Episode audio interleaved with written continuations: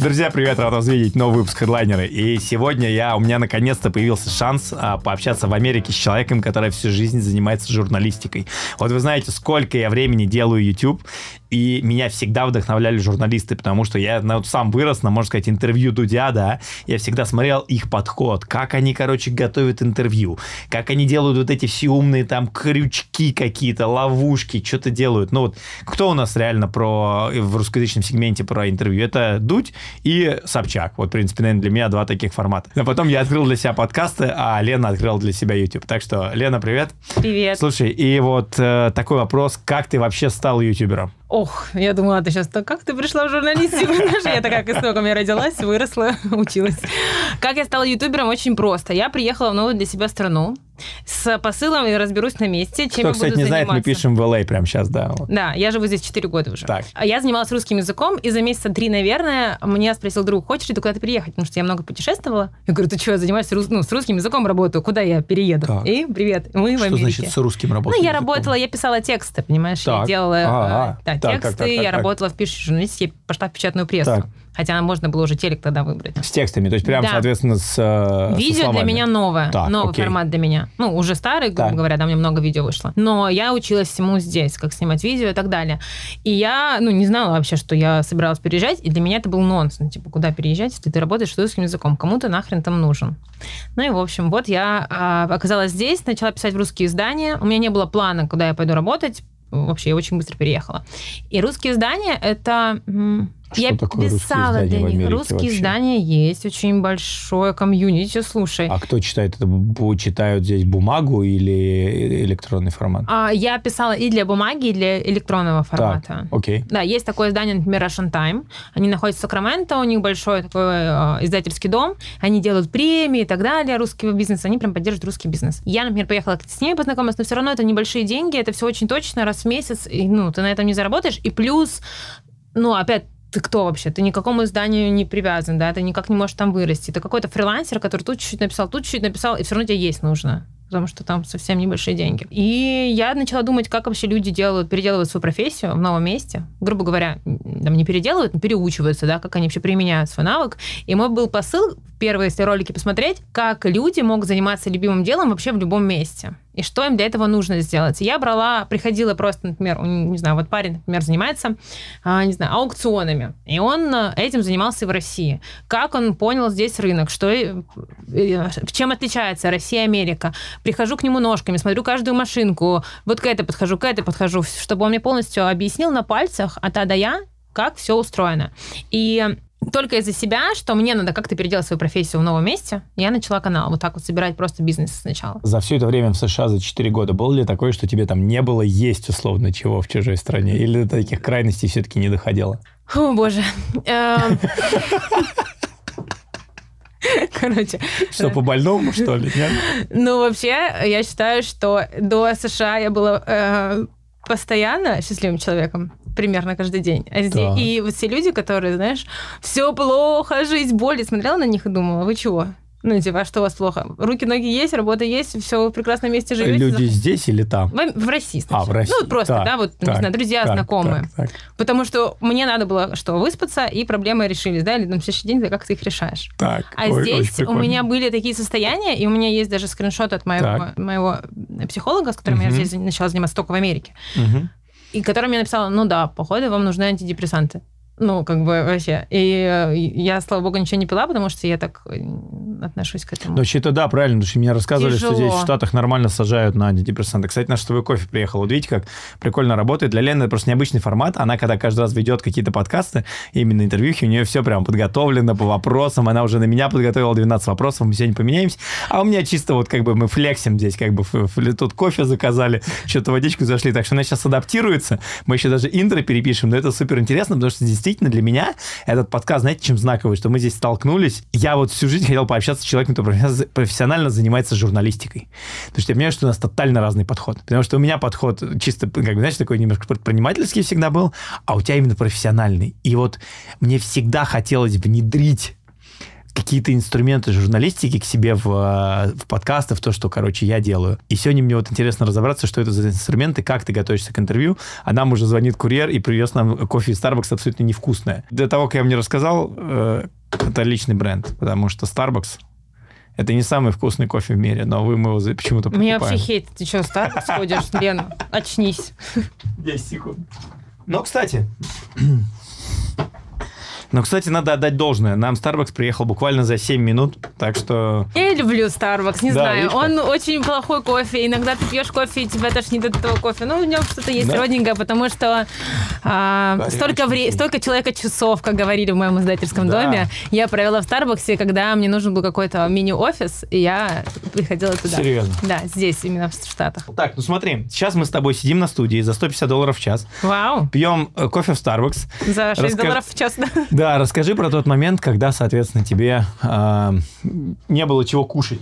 Странно говорить, не было чего кушать, потому что всегда есть какая-то работа даже в таких местах, Мгм. когда ты находишься в другой стране. Ты можешь, а, не знаю, я даже сценарий писала для YouTube-каналов, например, просто там за 150 Мгм. долларов Мгм. а, за текст. Ну, это уже чуть попозже пришло, но ты можешь работать здесь на доставке, ты можешь работать здесь. Вот я подрабатывала аниматором. Ты можешь делать все, что угодно, ты работу всегда найдешь. Не будет такого, что ты прям совсем сидишь без денег. Другое дело, какое-то количество денег и насколько их хватает тебе. Сколько тебе денег нужно для того, чтобы комфортно жить в LA? Я недавно сказала подруге, мне нужно 10 тысяч, а недавно, а потом посмотрела свои подсчеты и поняла, что мне нужно от 15 тысяч. О май гаш. Вот. От Чтобы 15. прям Мгм. просто закрывать квартиру, машину, там спорт, который я хочу, вылетать, э, покупать какие-то там типа одежду, еду, оставлять раб на какие-то развлечения, день рождения, развлечения, Мгм. еще что-то. И вот получается Это на 15. одну или на несколько человек?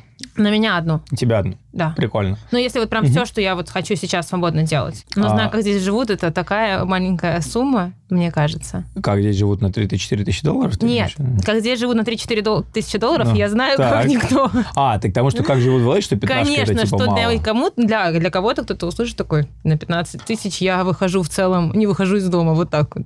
Серьезно. Конечно, очень много Я людей. пока вот это не могу, рас, э, вот могу, не могу пока для себя разлочить вот эту историю, потому что здесь действительно какое-то огромное количество денег, но я не совсем понимаю, где они тут зарабатываются. Вот у меня пока Я эррор пока в в голове. процессе понимания этого. Да, но еще возможно, знаешь почему? Потому что в среднем американцу ему не надо это. Я так понимаю, что а, народ э, как бы нормально живет, условно, там на 5, на, там, на, на 3, 4, 5, 6, и особенно никуда не стремится. А мы, возможно, так как типа смотрим вот на условно наверха, смотрим на все эти там гелики, там дома за мультимиллион долларов, да, и так далее. Возможно, мы просто вот в это инфополе попадаем. Ну, слушай, вот элементарно, даже чтобы делать канал. Я знаю, как жить от двух тысяч до четырех тысяч в Америке. Это очень мало. Для Так. там российской аудитории, возможно, там они сейчас пересчитают, скажут. Да, я не забы- забы- да, условно, забывайся. да, для Америки Да. это реально очень Это мало, да. Потому что вот я сейчас живу в two-bedroom квартире, она стоит 4, сама квартира. Да. Чтобы снимать YouTube, это кажется все такое прекрасно, замечательно, ты поставил камеру. Если мы хотим качество, вот, 150 Ну, вот, долларов в час. 150 долларов в час, да. Еще Да. доедь сюда, как минимум. Еще Да. потом отмонтируй. И обложку нарисуй. И выйдет выпуск примерно долларов, ну, 700, наверное. Ну, вот понимаешь, да? А если ты хочешь 4 выпуска в месяц, то это вот твои 4000 долларов уже. А если ты только зарабатываешь 4000 долларов, и ты хочешь как-то развиваться, и ты хочешь еще за квартиру платить, и за машину, которая мне здесь стала необходимостью. В Москве я не водила машину. А, Я даже не задумывалась об этой покупке. А тут я научилась, собственно, водить машину именно здесь. Еще вернемся к теме денег. Да. Скажи мне чуть-чуть про как ты готовишься к э, интервью, как ты Как ты пишешь сценарий перескакиваешь? и как ты ищешь. А мы, я интересует, ты проговорил про сценарий, мне интересно, и мне интересно тебя немножко покачать Да. по разным штукам, потому что так как у меня нету сценария ни для одного ролика, да, я примерно действую по интуиции, по чуйке, специально разбавляю разные темы, чтобы кому-то интересно было послушать про деньги, например, чуть-чуть тебя. То есть дальше я хочу перепрыгнуть в, например, чуть в твою историю, там, с ревизора, как ты, условно, наги- нагибала российские корпорации. Вот, закинем такую. Это очень, очень громко, но в целом, в целом, если покопаться, если бы я была прям инфо-инфо-бизнесмен нашой, вот, то я и не такие бы слова употребляла после того, что я делала. Ну, вот все равно мне, почему, мне очень интересно с тобой именно разобрать тему а, ютубчика и как ты готовишься к подкастам. Да. Ну, вот как ты готовишься к интервью. Ну вот смотри, вот сейчас что ты сделал, я никогда так не сделаю, я не перескочу вот так с темы на тему, если герой не завершил свой вопрос, ответ на вопрос. Я всегда запоминаю, если мне кто-то не ответил. Mm. Я если помню про человек, деньги. любой чиновник, Ну. с которым я общалась еще до в России, ему отвечаешь, задаешь конкретный вопрос, он тебе вот маслом как-то там Это вообще рисует и, и не отвечает тебе Да. ничего. А у меня настолько неудовлетворенность внутри, что я не получила этот ответ. Вот я сейчас помню, что ты спросил, у тебя было ли время, когда ты там, Да. тебе условно не на что было есть. Я тебе не ответила. По факту ответа нет. Если мы будем разбирать это видео, ответа нет. Офигенно, И так. зритель не поймет этого, а было у меня или нет. Или я просто а, могла там на 3-4 тысячи выжить а, ну, реально, здесь там, ну, я могу сказать, что это выжить в Калифорнии. А было ли время, когда у меня вообще вот я просыпаюсь, и я не знаю, что мне платить? У нас нет такого ответа, и мы пока не будем его давать. Кайфово, Вот. кайфово. Это коучинг в прямом эфире, на самом деле. Это вот это то, ради чего мы на самом деле делаем этот подкаст, потому что, я повторюсь, мы снимаем то, то очень интересно. Вот. Или, ну, и давай. я когда смотрю другие интервью и Так. вижу, что интервьюер подался вот этому влиянию, обаянию, не знаю, там, перескакивание с темы на тему, я всегда это чувствую, потому что у меня вот это внутреннее зуд сидит, что ты мне не ответил на вопрос. А я пришла за этим А вопросом знаешь, к тебе. Знаешь, возможно... А что мне писать? У меня мозг еще по-другому программирован. Представь, ты, у тебя куча информации на диктофоне. У тебя текст ограничен, да? Там тысяча знаков, например. А ты вот так вот вживую общалась, делала диктозапись и потом Конечно. эту расшифровку. Конечно. А, это прикольный формат, окей. У меня очень много российских чиновников, российских звезд, просто людей и так далее. Если Прикольно. посмотреть Елена Плотникова «Аргументы и факты», там вывалится куча, там все что угодно, на любую тематику ты там можешь найти. Да, и потом представь, у тебя человек говорит тебе все, ты за- м- максимально у него спрашиваешь, но тебе же нужно дать суть, и за что вот я, я сейчас только понимаю, почему я выбрала печатную прессу, Хотя я поступала в 2010 году, уже можно было выйти Ты можешь в выкинуть радио. 80% воды и написать только кор. Да, а если у тебя нет конкретного ответа на вопрос, ты уже понимаешь, что тебе писать нечего. Ну, у тебя просто материал не выйдет. Ты просто сейчас зря с этим человеком разговариваешь. Я опять перепрыгну с темы на тему. Журналистика в России сейчас вообще существует или Сейчас кончилась? нет. Сейчас вообще нет. А я не ш- знаю сейчас, где работать. А что мне. такое вот все-таки журналистика true? Вот я, потому что у меня там у меня есть э, лучший друг, словно там детство, да, он закончил журфак МГУ, и я всегда пытался понять, что такое все-таки журналистика. Журналистика это когда ты пытаешься, пытаешься, потому что все равно объективная информация, на мой взгляд, Так. нет ни в одном издании. Все равно у каждого издания можем проследить их позицию. У любого издания. Я не буду перечислять все издания нашей страны, но я просто, ну, просто, например, я пошла работать в «Аргументы и факты», моя а, соседка и одногруппница, с которой мы приехали в «Новую газету», другая наша подруга на телеканал «Дождь», а, там третий у нас человек, он работал в «Коммерсанте». Я примерно понимаю, кто из какой кухни, и везде есть своя позиция. Что значит быть журналистом? Что значит позиция? Ну, ты просли... ну, все равно ты можешь понять, условно, не знаю, был такой журнал «Русский репортер». Я буду говорить, например, о Да том, давай что конкретно, было. конкретно, был такой журнал «Русский Так. репортер», я на нем выросла. Там, когда в девятом классе решила пойти на журфак, я его считалась. И они рассказывали, как устроена все Россия, как э, условно живет российская глубинка. Если ты читаешь «Русский репортер» постоянно, то тебе э, щемит сердечко, понимаешь, как в, в России действительно тяжело жить. И ты понимаешь, что это все равно, они находят такие материалы, которые подсвечивают вот эту позицию. Они очень качественно Как, сделаны как материалы. спускается эта позиция? Эта позиция спускается, типа, не знаю, там, от э, администрации президента, которая говорит, нам нужно, чтобы этот журнал Да нет, говорил ну, про это, или это основатель компании ведет э, вот эту там, вот это издание в этом векторе? Слушай, ну оппозиционные СМИ э, вряд ли президент там что-то спускает, но у них тоже, если ты постоянно их читаешь, ты чувствуешь, что а какую повестку они несут. Мгм. Ну, не знаю, ты читал «Новую газету», например? Я вообще мимо всех печатных изданий. М. Forbes только и там, и, и РБК иногда. Ну хорошо, у Forbes ты чувствуешь, какая, какую линию, какая ну, условная атмосфера издания? Ну, это было д- три года назад, не Ну, помню. три года всё равно Ну, условно назовем успешный успех. Ну, успешный успех. И они берут только туда людей, ребят, да, Forbes, кто Так. подтверждает вот этот вот Так. успешный успех, что каждый может добиться чего-то. У них там 30 до 30, что ты молодой, но ты уже успешный и так далее. И вряд ли Forbes будет тебе ехать в российскую, не знаю, жопу мира. Так. Можно такие слова? Да, любые можно.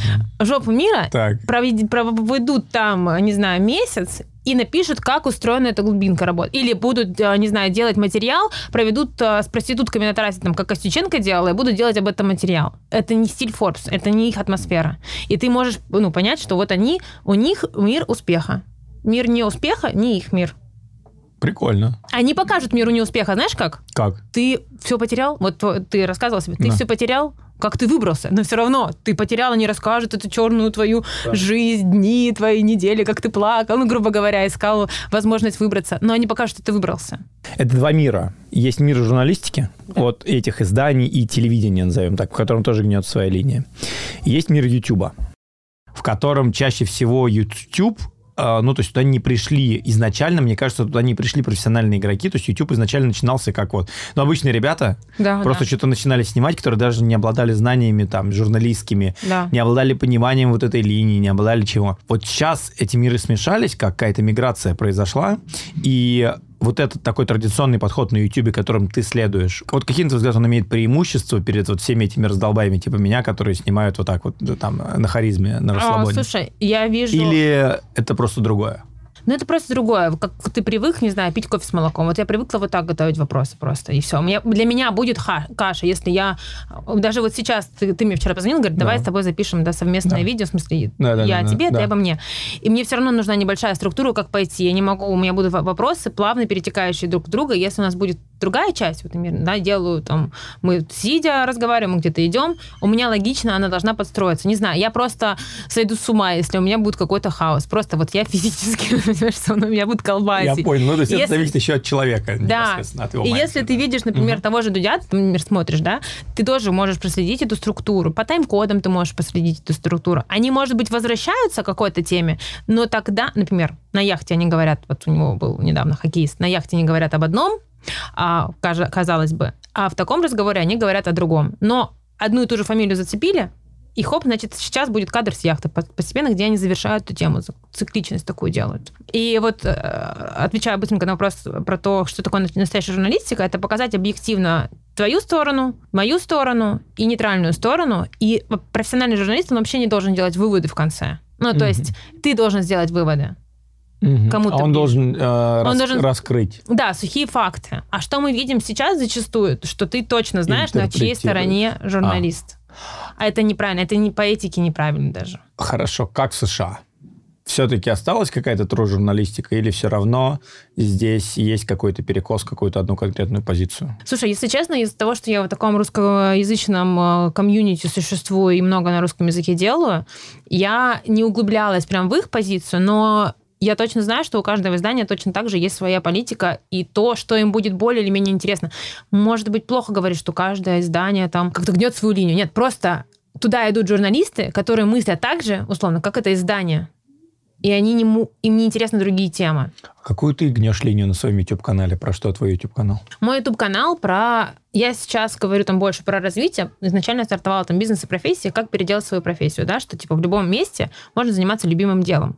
Еще почему? Потому что, когда я приехала сюда, я всегда знала, что я хочу заниматься журналистикой и делала это. А здесь очень много людей, не знаю, может быть, ты не сталкивался с ними, которые ищут себя Здесь это где? в Лос-Анджелесе. В Америке в целом, в Лос-Анджелесе. В Лос-Анджелесе. Это типа это из серии отправиться на Вапасу 7 дней помолчать, курнуть травку и пройти айваску? Или что значит найти Это себя? все вместе. Это значит, кем кто я, чем я хочу заниматься. А это то ли, чем я хочу заниматься. Лена, как классно, тебе так повезло, что ты еще там в 15 лет знала, что ты хочешь. Ну, в каком социальном статусе находятся эти люди, которые ищут чем заниматься? Вот, вот, вот, несколько примеров. Это люди, которые там, не знаю, это... там, Разные люди. Есть люди, которые построили несколько не знаю, автомастерских, там у них три шопа, они хорошо зарабатывают, хорошо себя чувствуют, но они делают это ради денег, и а, когда с ними разговариваешь, а ты то, чем ты хочешь заниматься, они такие, ну, на самом деле не очень. Я не знаю, чем я хочу заниматься. Это просто я понимаю, что я уже А знаю, дум- как делать деньги на это все. А ты не думаешь, что это навязано, вот это вот желание? На самом деле, это же везде, это там, просто я там немножко абстрагирован от Инстаграма, но вот и мы возьмем про Америку, да, я просто знаком с философией, может, кому-то будет чуть незнакомо, Саймон Синок, у него есть несколько книг таких ключевых, которые, я считаю, надо прочитать им по поводу personal предназначения, да, и я прям проходил у нее эту программу, я тогда платил это, типа, в баксах, созванивался с его коучем, делал именно идея, а, найди себя, найди причину, чем ты хочешь заниматься. Но как будто бы это все навязано от хорошей жизни. У тебя в России тебе посещали хоть раз мысли, чем ты хочешь заниматься? Кроме журналистики, ничем. Я ну, не допустим, окей, ты... Это был просто я образ жизни, типа это. Значит, давай, окей, понял. Ладно, тогда вот еще раз, значит, твой канал про что сейчас? Сейчас про развитие. Я показываю людей, которые мне лично интересны, и раскрываю темы, которые мне интересны. То есть у меня есть и темы психологии, например, как справляться с критикой, у меня есть сепарация mm-hmm. от родителей, у меня есть э, как там полюбить себя, что такое не любовь к себе. Просто потому что в данный момент времени они меня интересовали, они тебя эти интересовали, темы. Да. И я хочу быть шире, чем просто бизнес и профессия в США, потому что я загнала себе вот эту тематику сама mm-hmm. из-за того, что начала изначально это делать узко. А я понимаю, что я шире этого, у меня темы, которыми я хочу делиться намного больше. И поэтому сейчас я беру тех людей, которые мне интересны. Мгм. Вот у меня сейчас, например, выйдет интервью, чуть попозже мы как раз, э, сори, делали ребрендинг канала, делаем с артистом российским, который здесь сейчас стал членом Академии Грэмми, развивается на американскую аудиторию, но в России он не гремел, да? Я вот у него задавала вопрос, ты еще там не стал каким-то, а, не знаю, с массовым поп-певцом, а ты уже поехал сюда. Зачем? Нет примеров русских артистов, которые выстрелили и выстреливают постоянно. Ну, типа, страшно же. Почему? Мне интересны такие люди. Зачем? Ну, вот они, А потому что они, вот мы был недавно подкаст с Серегой, и там в клетке, ты как в клетке, ты там долбишься вот, вот, вот куда-то, и тебя никуда не пускают. Вот у меня лично такая проблема была. Я только здесь, я вот говорю, у меня второй заезд в Америку полноценный, но я только здесь понимаю, вот, что я все, что я делал, это все правильно, но просто был не в той среде, понимаешь? Вот тотально не в той среде. Интересно. Вот я здесь с людьми, я вот куда бы ни поехал, на Уолл-стрит, на яхту, на конференцию, с ними на одной волне. Я М. понимаю, о чем они говорят, я понимаю их ценность. А в России я прихожу в любой бизнес-клуб, э, я там не хейтю, нет, я с уважением, но условно возьмем 19 пример. Я в 19 году бегал с идеей продать компанию, говорил капитализация, мы оценка, мыслил категориями рынков, там категориями количества пользователей. На меня все смотрели, типа, что за идиот, что, что, что за, как бы, что за чувак, о чем он рассказывает. Прошло там 2-3 года, все со сцены рассказывают, давайте поиграем в капитализацию, давайте сделаем то все. Ну, просто среда другая. А когда, когда он начала свой YouTube-канал? А, Два, два с половиной года назад, мне кажется. Сейчас у тебя 18 тысяч подписчиков, что-то такое. А, Да, около того. У меня были большие перерывы. да. Это как раз вот в тот период, когда про нечего есть. Потому что, как здесь было, я работала 5-2 на работе, на которой Твоя первая работа США. очень тяжело работать. Я не уверена, что можно об этом говорить. Почему? А, это что, типа, из-за за законодательства ты работала, типа, нелегально? И это тут как бы неправильно? А, она, короче, не работала, все, я понял. Это мы вопрос вырежем. С момента твоей первой работы в США, я понял. Да нет, можно я просто по-другому могу сказать, что я проводила время, например, вот там-там. Проводила время, это что значит? Видите, как работать журналистом? Это называется вот разница mindset а между РФ э, и предпринимателями и LA. Как вот за 4 года человек живет в LA, ему надо, главное, чтобы там не обидеть. А прости, пожалуйста, Елена, не затруднит ли тебя рассказать мне, где ты проводила свои Да, на первые самом деле, года ладно, я все это шучу. У меня есть даже выпуск 5 или 7 мест, где работают иммигранты, когда приезжают. Где работают иммигранты, когда приезжают? Ты не работала, ты сидела и медитировала, искала себя, а вот где работают Да, я рассказывала, на самом деле, Расскажи про подругу. У тебя есть по-любому У подруга, меня по-любому есть да, подруга очень... которая, которая а, хорошая, лучшая подруга, которая вот работала на самых грязных работах Тоже в делает Америке. YouTube-канал, представляешь, Да ладно. делает. Мгм. Так, Да, на самом деле, называется? я работала в доставке, я работала на производстве масла. Какого? разного. Оливкового? а- Оливкового. ладно, Именно оливкового. Именно оливкового, Оливкового. масла. да. Так, окей. И вот это было тяжело, потому что мы работали там с 8 до 8 или с 7 до 7. Что-то такое был график, 12 часов, 5-2. 5 дней в Мгм. неделю, когда все смотрят Инстаграм, пальмы, солнце, океан. э, А- вот. И многие так работают Так. первое время. Когда у тебя нет, например, еще прав, нет машины, ты не можешь на доставку выходить, Так. тебе нужны какие-то деньги. Я вот 5-2 там работала, выходные у меня оставались на то, чтобы делать канал. И все, я умирала потом. А, у меня еще была учеба. Я поступила в университет здесь. И в какой-то момент у меня были перерывы там по два месяца, например, на канале. Потому что я просто, ну, меня не хватало. Но ни ща- финансово, ни, ни физически просто это все делать. Смотри, но сейчас у тебя в целом все хорошо с каналом. Сейчас у меня в целом все выравнивается вот так, я бы сказала. Вот этот период, я думаю, что сейчас у меня больше хороших дней, чем плохих. Вот. Мгм. Я вот когда я говорила про тех людей, которые что-то у них не так в жизни, они постоянно там плачут, Так. ну, это в депрессиях какой-то. Я их не понимала. А тут я как А тут их я их поняла. поняла. Да, тут я реально их очень поняла, потому что у меня были настолько плохие времена, что я не знаю, как люди, которые со мной общались, вообще вывезли общаться со мной в этот Что момент. значит плохие времена для тебя? Ну, когда ты а, постоянно в тревоге, чем ты будешь вообще платить? Э, Ты не понимаешь, зачем ты здесь находишься. Ты не понимаешь, а нужно ли тебе возвращаться назад, потому что ты здесь уже вложился. Ты получил студенческую визу, ты учишься в университете.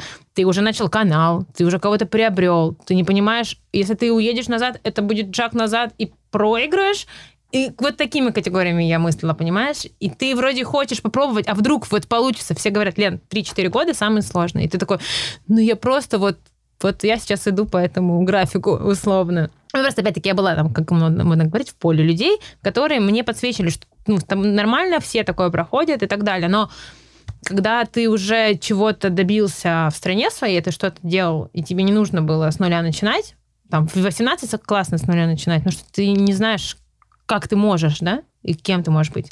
А когда ты, я сюда в 27 приехала, 26 там, с копейками. Сам рассвет, можно сказать, карьеры журналиста. Ну, понимаешь, деле. вот. Твое самое большое достижение в России? Их несколько. Самое знаковое? Ну, такое, для тебя вот лично, может быть, не по признанию, а прям для тебя. Может быть, какое-то интервью, какая-то статья или что то Профессиональное. Ну, вот как журналист. Я тогда опущу вот эти все расследования на заводах и предприятиях. У меня есть... А, я рассказывала эту историю. Была трагедия с Самозера. Помнишь, такое в Карелии, когда 14 детей погибли, вышли на каноэ. А, в общем, просто в понедельник мы выходим все на работу, в выходных произошла трагедия, 14 детей погибли. И а, мне звонит редактор, срочно все бросаем, ну, надо писать. А это не моя тематика, я занималась потребрынком, а, потребительским рынком. Авиа, авто, там, авиакатастрофы и так далее. И немножко там звезд, со звездами работала. А тут, ну, трагедия, дети погибли, надо понимать, что происходит вообще. И вот по-моему, первая и единственная медиа, а точнее, текст АИФа, который попал в «Медузу», это вот был мой тогда вот про вот эту вещь. Почему это важно, сейчас расскажу. Потому что, короче, за этот тяжелый день мне удалось найти мальчика, который 14 лет тоже, который выжил, и который мне в, трап, в трубку просто плакал о детях, которые погибли, но он сказал мне имя девочки Юля Король. И мы поняли, что девочка вытаскивала детей. Мне просто мурашки, я как вспоминаю, это просто жаль было. А, она вытаскивала детей из воды, потому что она занималась плаванием профессиональным. Она некоторых не доводила, не, до, не, не доводила до берега, в смысле. Они разбивались, потому что там скалистый берег в Карелии. И она, она же вызвала МЧС и помощь, потому что она побежала в деревню. И э, благодаря вот моему разговору с этим мальчиком нашлась эта девочка.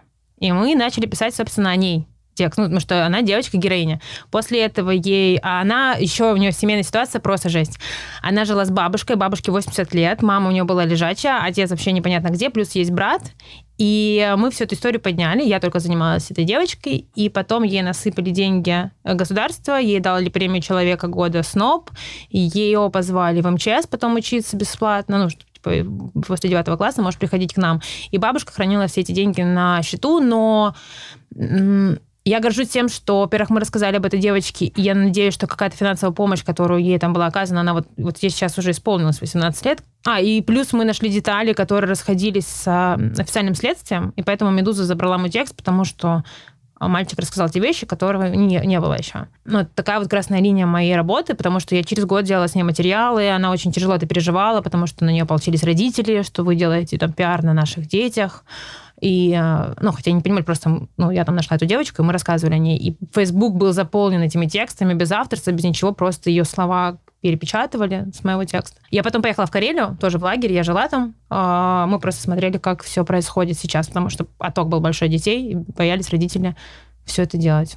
Почему «Медуза» — это круто? Почему вот так, типа, «Медуза» забрала мою На статью, тот момент, это считается это классно? А, это для меня было в тот момент классно, и мне даже позвонили коллеги и рассказали об этом, что я узнала это не от... Э, не читая новости, но я так устала в этот день, что я просто пришла спать. Сейчас я за ними так не слежу, уже, наверное, пару лет, но на тот момент, э, когда они как раз создали э, свое издание в, в Риге, два года, может, три года им было, и все тексты, которые они делали, были достаточно качественными. Те тексты, которые они привлекали на своей площадке, были действительно качественно сделаны, и я следила за теми журналистами, которых они перепечатывали у себя. Вот только поэтому это мое а, субъективное мнение.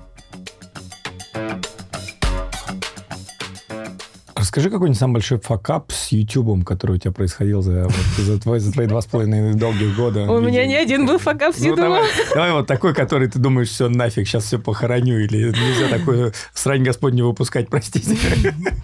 Я немножко об этом рассказывала, но расскажу сейчас. Эм, два факапа есть с Ютубом, с э, Сашей Молочниковым и с Мариной Могилко. Ты прилетела в один аэропорт, она в другой? Э, да, если бы. Нет. Я тогда была вообще еще малюткой в плане ютубера. И я написала ей фуфан, знаешь, типа, когда вот в очередной день, когда ты н- примерно думаешь, хватит ли тебе денег дальше и так далее, ты... Так.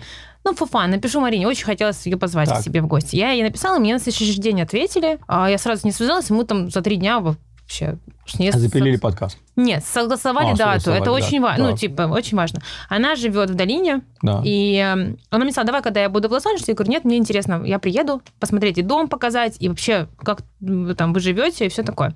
И плюс у меня а, были мысли снять там бойца UFC, в Сакраменто, это же рукой подать, там буквально два, два часа ехать. И в Стэнфорд девочки заехать, которую я нашла, рассказать об учебе в Стэнфорде. Классно, за одну поездку я сниму три выпуска. И у меня на это есть два дня, а, один Так. оператор, три камеры и а, моя машина. Все. Ну, типа, я решаю ехать а, с рулем сама. Представьте, два Так. дня, это 6 часов в одну сторону, 6 Да, часов да, дорога, да. плюс сон, Так. плюс три съемки. Это достаточно хардово. И мы едем, и я говорю, Влад, мы должны снять Марину идеально. Так. Ну, просто вот. Звук зафачили. Нет, хуже. А, вот все, что угодно, мы можем эти две съемки как-то с ними что-то не Так. так пойти, потому что я там передоговорюсь потом еще. Марину мы должны снять идеально. Мы приезжаем, Марина просто супер, она, она интродакцию мне сделала, ну, вместо, ней, вместо меня она была, что Лена в гостях у меня, все супер, вообще очень комфортно было с ней находиться. Потрясающе, я была просто на таких энергиях, мы, мы еще Славу сняли UFC, идеально, мы подсняли, как он там, не знаю, на спарринге, как он обучает, этот зал, этот UFC-шный, вообще все супер. Приезжаем, я э, копирую материалы, и у меня материалы слетают, ну, просто их мой комп, я не знаю, вселенная удаляет все материалы с Мариной. Просто я с UFC я нормально скачиваю, Стэнфорд, все супер. Марину он мне сносит. И потом я вижу на другой флешке, что крупный план Марины, короче, какой-то из планов в расфокусе. Ну, это просто жесть. Но я уже не позвоню Марине и не скажу, а давайте, Так. пожалуйста, через ну, как месяц. ты решила проблему? А, ничего, мы в течение двух недель разными программами восстанавливали файлы. Их можно восстановить. Я не знаю, что случилось с моим компом, до сих пор не, не понимаю. Хотя у меня был новый э, MacBook. И, и, короче, не знаю. Э, Расфокус мы сгладили где-то а, монтажом. А, Вот. Но все равно там он есть, все равно, ну, я это знаю, но там настолько классное содержание. Я знаю, что половина людей смотрит в машине. А Звук хороший, звук, звуку вопросов нет. И все, просто какие-то материалы, которые не, не восстановили, ну, на монтаже перекрывали просто, и все. А расскажи интересный факт, что значит половина людей смотрят интервью, подкасты в машине. Да, ну просто я отзывы получаю от своих друзей. Я говорю, а вы видели там, вот у меня там интервью, там, не знаю, так-то, так-то я там сидела, выглядела, такие, Лен, да, мы вообще-то слушали. Ну, и все мне такой дают фидбэк, что мы просто едем, слушаем. Я послушал, я послушал. А это здесь или в России? Эти люди дают Ну, это мне дают русскоговорящие. Русскоговорящие здесь. Да. Вот можно спросить у ребят, кстати, напишите, вы как смотрите. Я тоже часто в машине еду, слушаю. Мне просто YouTube премиум 5 лет, и я не, не- меня, меня сложно, я ни один подкаст не смотрел, а все подкасты слушаю вообще на Я, у меня выключенном тоже YouTube на выключенном я тоже телефоне, самое делаю. на выключенном экране или на других задачах просто, типа, еще на X2. Ну, то есть я как будто понимаю, что картинка классная, это здорово, и она нужна, но лучше звук. Ну, звук Вот. решает, да. Да, да, да. Потому что ты, не знаю, моешь полы, грубо говоря, не знаю, в дома что-то делаешь, ты включил ютубчик на фоне, ты не смотришь там каждый... Какие тебе, как тебе помогает YouTube сейчас? Он начал помогать? Да, да. Вот сейчас я чувствую, что он начал помогать. Во-первых, я поняла, потому что у меня в какой-то момент был тоже расфокус, а кто и- а чем я хочу заниматься здесь. Потому Так. что тем, чем я занималась в России, я здесь не могу пока заниматься. В силу языка, в силу того, что я должна, ну, не знаю, больше времени провести вообще в этой среде. Что мне YouTube сейчас дал, это профессию, которая у меня там появилась благодаря YouTube. То есть я могу позиционировать себя как, не знаю, YouTube-журналист и так далее, и постепенно развивать канал. А, Я сейчас помогаю другим с каналами, как менеджер, как редактор, как э, сценарист. То есть можно ко мне за этим обращаться спокойно.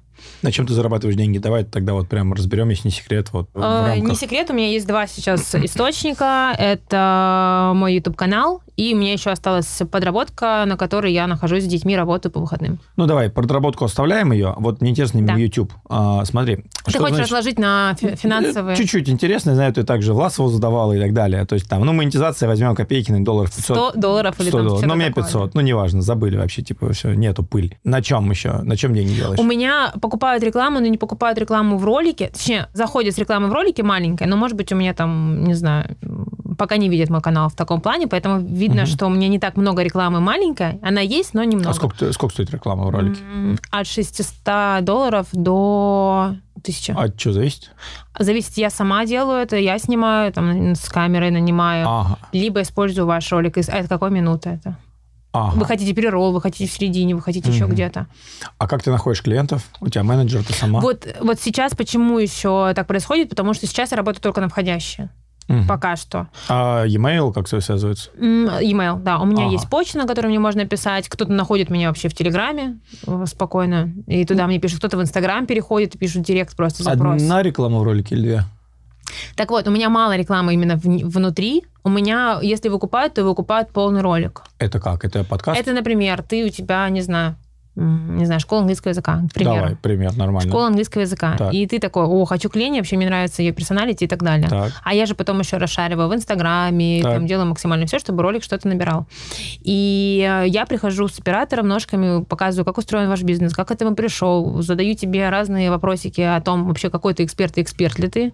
И то есть для бизнеса почему это классно? Потому что у них есть видео полностью, как они начинали, что у них есть сейчас. Мы все покажем, я пальчиками потрогаю вообще, как у вас, ну, например, клинику снимала, как у вас устроено вот здесь все. Мгм. Как все это выглядит, вы можете потом использовать это бесконечное количество раз, Мгм. этот материал в своих соцсетках. Ну и полностью, вот, пожалуйста, проект а, Мгм. на Ютубе о вашем бизнесе и о вас как, эксер- Мгм. как, как об эксперте. Но опять-таки я не беру бизнесы, которые мне не нравятся, которых я не знаю. Ну, и ты М- работаешь нету в основном с локальными компаниями уже да, все, со всеми с локальными. Я летала во Флориду, у меня такой был заказ. Ну, локальные, я имею в виду американские. А пока американские, Америки, да. потому что я еще жду, меня одобрили сейчас Ибиван, но я жду завершения процесса оформления Мгм. там всего. На самом деле, с точки зрения вот визы, это тоже такой блок, мы с тобой хотели его чуть обсудить. Я Да. просто его, честно не сильно затрагиваю, потому что это такая, ну, это слишком узкая тема.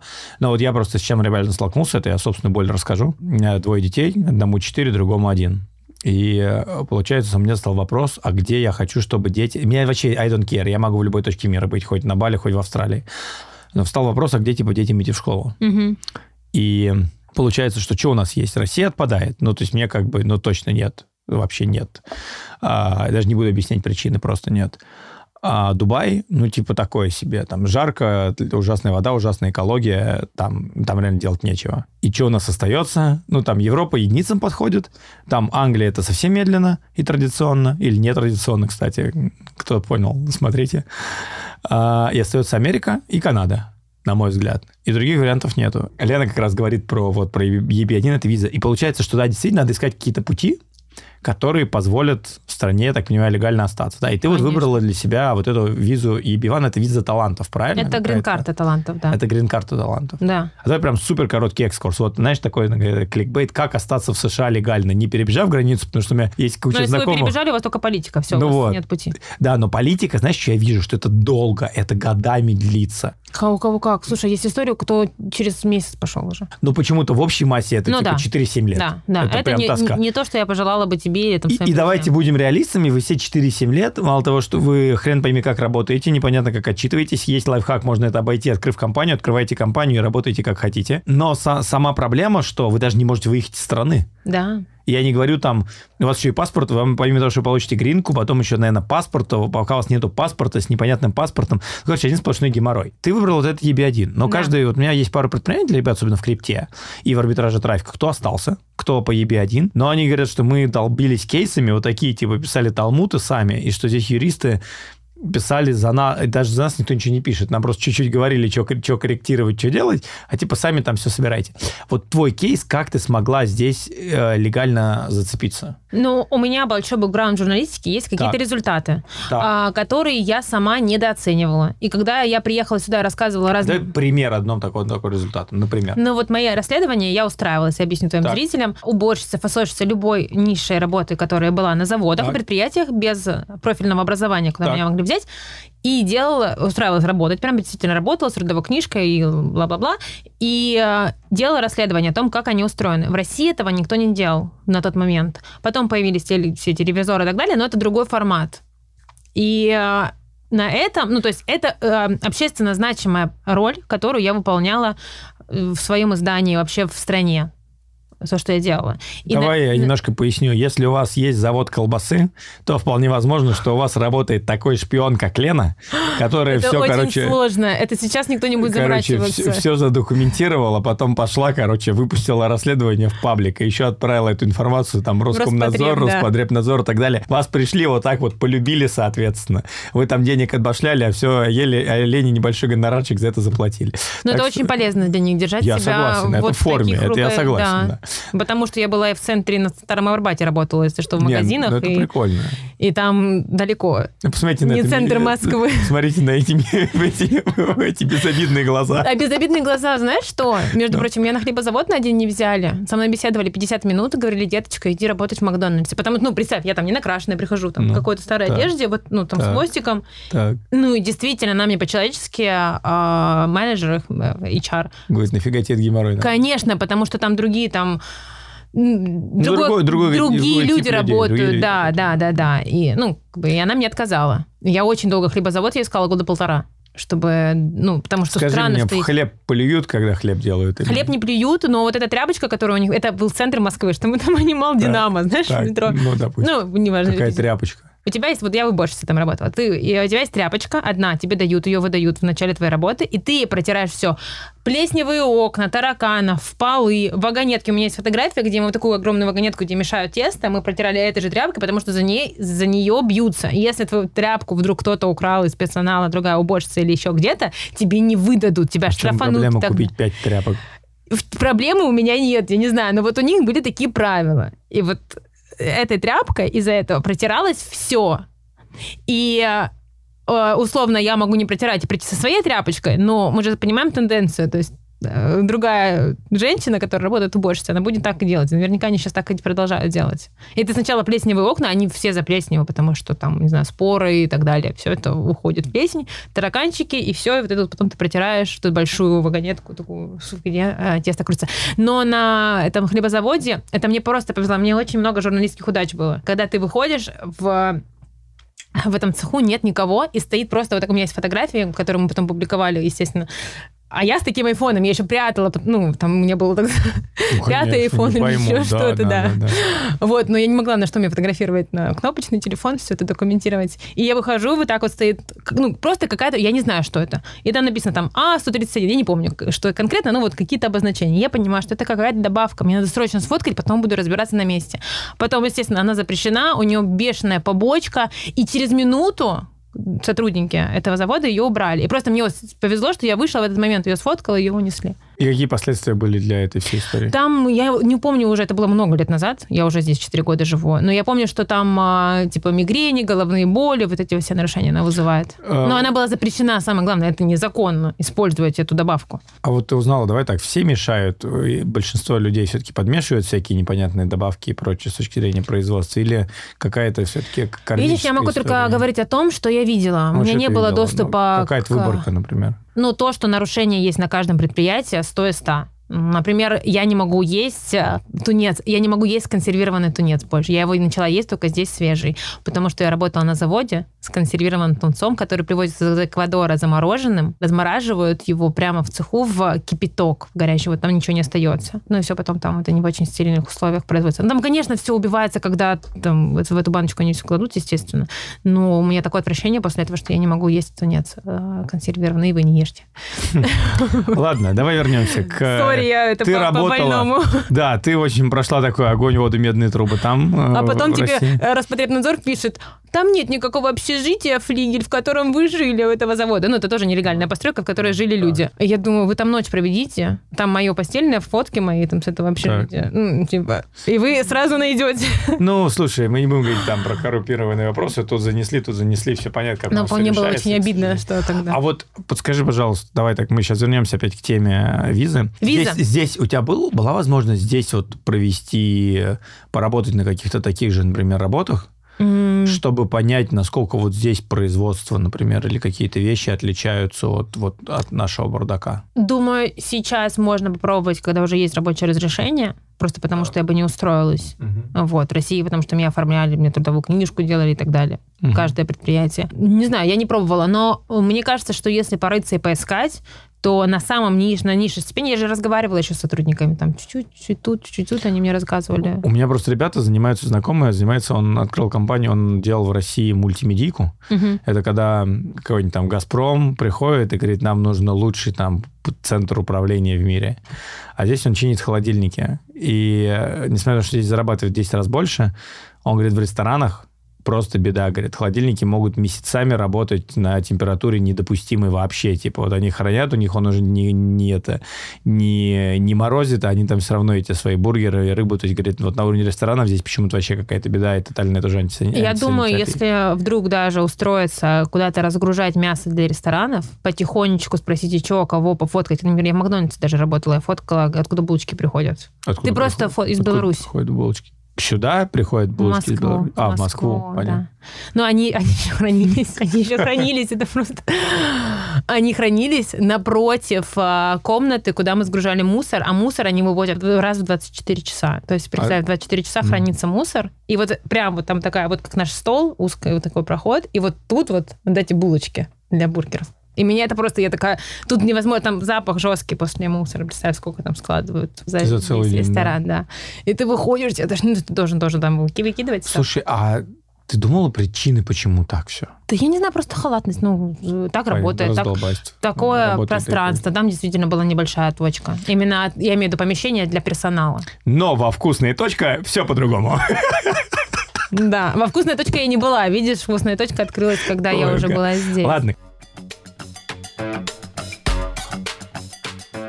Короче, у тебя есть такой офигенный опыт. Журналистский, шпионский, ты прям Да, такая. суть в том, что про, про документы... Да, и, в общем, это является классным, э, не- экстраординарным опытом для заявления здесь. Да. Эти визы, они достаточно простые, если разобраться по пунктам, что в них происходит. И не просто пункт «О, ужас, меня нет в жюри», там нужно там быть в жюри, например, да? Например, я журналист, я должна э, судить своих коллег. Не студентов каких-то, не еще кого-то, своих коллег. И если у меня есть опыт жюри, я это тоже беру как целый пункт. Три А если пункта. нету? Если нет, ничего страшного, там 10 пунктов, ты должен соответствовать только трем. Там СМИ о тебе, ключевая роль в издании и зарплата. Мгм. Ты должен показать, что ты э, как профессионал зарабатывал больше, чем твои коллеги. Ну, что твой труд так оценивали. И когда ты начинаешь проходить по этим пунктам, подробнее читать, каждый профессионал, каждый человек, кто там маломальски что-то делал в России, например, не знаю, программист, и кто угодно, он может сделать эту визу. Ну, я убеждена, что если ты разберешься, если тебе еще грамотный адвокат чуть подскажет, ну, либо ты просто сам вот сядешь и посвятишь две недели или месяц этому, то любой профессионал сможет э, подать на эту визу. Что тебя больше всего бесит в Америке? Ну, в LA в данном случае мне не нравится. э, Я как будто я сейчас в Нью-Йорке была, э, Так. расскажу, пару недель, две недели назад. Первый раз в Нью-Йорк приехала, боже, как вы здесь живете? Второй раз Так. приехала в Нью-Йорк, боже, я хочу здесь жить. Приехала в LA, и вот в LA это привет у бабушки на дачу. Ты приехал, все как-то размеренно, не знаю, как-то я вот почувствовала. Хотя моя жизнь здесь немножко крейзи, но вот все равно как будто бы Я, знаешь, как нет инфра- недостаточной инфраструктуры для меня. Как, хоть, ну, здесь все есть, да, вроде бы, казалось бы. Я ну, это немножко называю эффект солнца и пальмы. Ты руку протянул, банан взял, открыл, пожевал и лег лежать под пальмой. Да, дальше. а еще, что меня поразило в Нью-Йорке, что я очень, почему я очень скучаю, ты заметил, как там люди одеты? Вот на Манхэттене, если ты идешь, там выглаженная рубашечка, тут у девушки ободочек, тут все, ну, как-то вот такой Ну, во-первых, классный, Нью-Йорк это все-таки... деловой Да, это вайб, да. все-таки цен- Здесь центр. очень не хватает. Здесь плюнули в тебя майкой и шортами, и, и все. Ты, можешь куда угодно встречу прийти. Ты можешь в лосинах и в майке, а, еще куда-то. Тут же пойти в волейбол поиграть в этих лосинах и майке, тут же похайкать, тут же пойти домой, не знаю, лечь спать, грубо говоря. Здесь все в этом... Я, короче, соскучилась просто по вот По красивым по- людям, условно по говоря. Ну, здесь тоже красиво, просто свои, свои красивые. Слушай, классно. Так, я все хочу еще тебе вопрос про ютубчик задать. Значит, у тебя есть ютубчик, Да.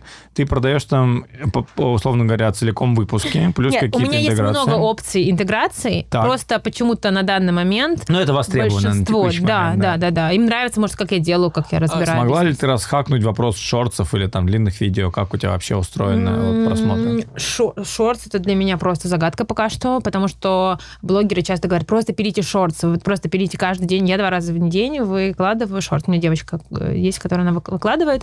Не знаю, условно, Панин у меня залетела там на 200 тысяч, а какие-то, мне кажется, очень интересные и важные вещи, ну, совсем мало просмотров. Но А. если вот я сделала 4 года жизни в Америке, я вот голосом наговорила, такой типа небольшой репортажик у меня случился. Он э, залетел. Соответственно, Антон ко мне приходил в гости, мы не снимали подкаст. Не за два месяца он разогнал на 40 тысяч подписчиков э, ютубчик и инстаграм, и у них заходит паттерн 5 лет жизни в Америке, 20 лет жизни в Америке, 30 лет жизни в Америке. Вот такая штука заходит, и ролики взлетают. А эффект Панина, почему, почему Панин?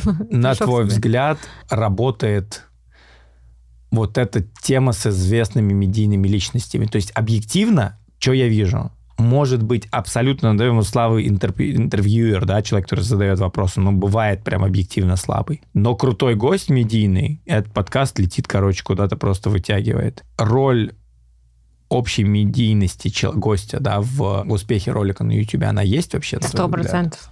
Сто процентов. А, У меня сейчас смотрят ролики, я смотрю по комментариям просто, что Ну. прилетает неожиданно на- ролик, который был два года назад. Потому что, может быть, он сейчас в рекомендациях, да, поскольку канал. Мое имя начали после Панина искать, поэтому, может быть... Да, если посмотреть Мгм, на довольно статистику с широко. Паниным, то в какой-то момент я была на первом месте, потом Алексея искали.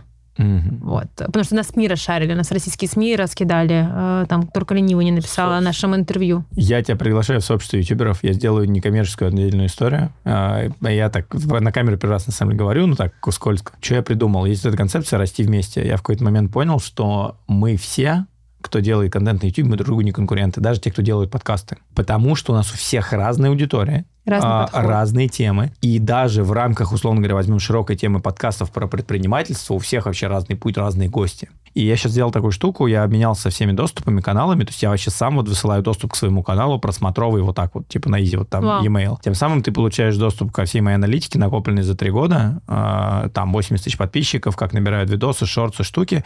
И у меня сейчас уже таких человек почти 10. В каналах это каналы от 30 до, до, до 100 тысяч подписчиков все. И у меня концепция, что мы все вместе растем, потому что мы обмениваемся инсайтами. И я знаю, что это действие уже стригерило ряд ребят вообще начать смотреть аналитику, потому что они до этого, многие, на самом деле, вообще не смотрят аналитику.